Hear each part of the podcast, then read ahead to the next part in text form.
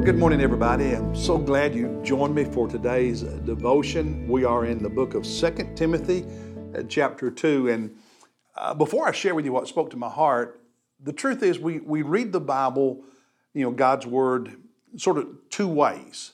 Uh, we read it to learn. You know, we, we read it and, and, and there are truths about God, truths about humanity, truths about uh, life, if you will, that, that we that, that, that are in God's Word, and we, we learn those, and, and that formulates what we call doctrine and theology. That's very important so we have a systematic understanding of the truth that God has revealed. We also read God's Word devotionally. Uh, you know, so that He can speak to us, apply it to our lives, and we know how to live, apply it to our lives so we become more like Christ. And you don't really divorce those two because if you don't read it and, and discover truth and doctrine, then devotional reading can be nothing more but shallow uh, stuff that can go off in some really crazy places. So it's important that we read God's Word and get the truth, get the doctrine that's there, but then that we read it uh, from a practical devotional standpoint, an application uh, to our lives and, uh, and quite often, when we read it devotionally and, and, it speaks to us about our lives, and, and, and, and that can be a word of encouragement, can be a word of conviction, a word of correction, a word of inspiration.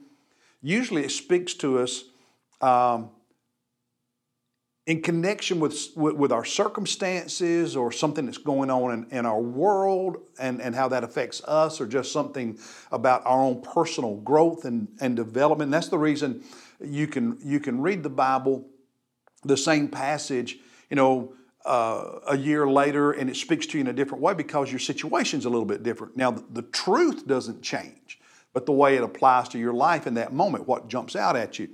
And so, what jumped out at me today, and I think it's because of, of uh, just uh, our culture and then sometimes what I deal with as a pastor, is, is in verse 1 where he says, You therefore, chapter 2, verse 1 of 2 Timothy, you therefore, my son, this is Paul speaking to Timothy, this young preacher, be strong. But notice what he said be strong in the grace that is in Christ Jesus. And a lot of times I read passages where Paul says like, things like that, and I just kind of read over them. But for some reason, this time it really jumped off the page at me, and I, and I, I, I spent some time thinking about what he means. And, and what that says to me, he says, be strong in the grace that is in Christ Jesus, about living in the fullness of, of, of Jesus' grace and his, his love. And the more his love fills me and the more I rest in his grace, I think the more his grace is going to control me.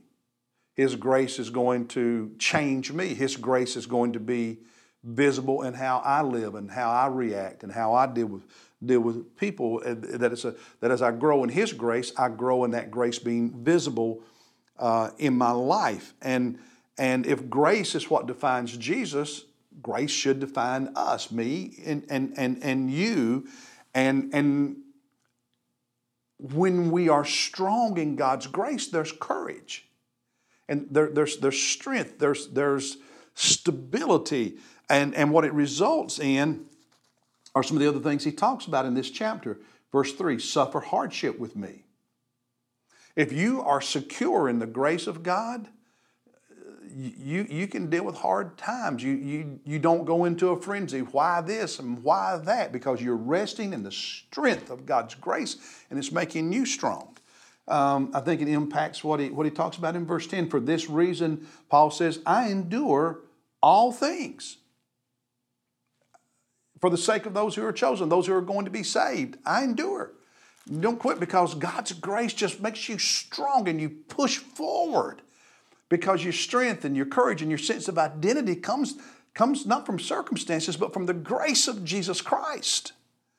Um, and so you get to the end of chapter 2. And he says in verse 24 the Lord's bondservant must not be quarrelsome, but be kind to all, able to teach, patient when wronged, with gentleness correcting those who are in opposition, if perhaps God may grant them repentance leading to the knowledge of the truth. And, and, and That's a powerful passage because our culture doesn't act anything like that. No, he says, as God's bondservants, in the strength of God's grace, Jesus' grace, we are not to be quarrelsome. Be kind not to some, but to all.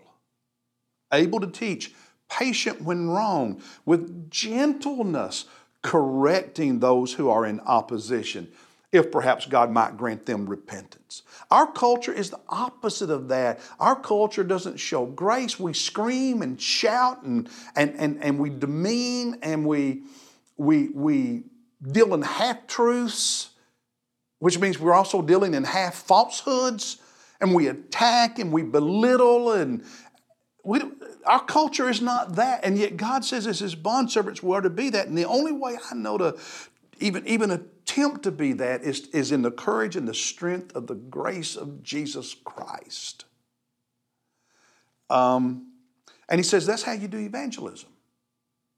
We don't win our world to Jesus when we act like the world and how we present God's truth.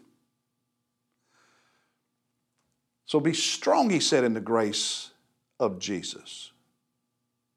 Our combative argumentative, screaming, shouting, insulting, put downing culture should not shape how we do God's work. And I think that speaks to me because I'm older and I'm growing and I'm learning some things, but it speaks to me because of the way our culture is, and unfortunately, the way too many of God's people and some of God's preachers are when they talk when they are on Twitter, where they're on Facebook, they don't act anything like this, and that is a sin. We can be strong and courageous and stand for truth and do it with grace at the same time. After all, isn't that what Jesus did during his trial and crucifixion? And He's our model. He is our example. Be strong in the grace that is in Jesus Christ. That's the word for today. And uh, I'll see you tomorrow.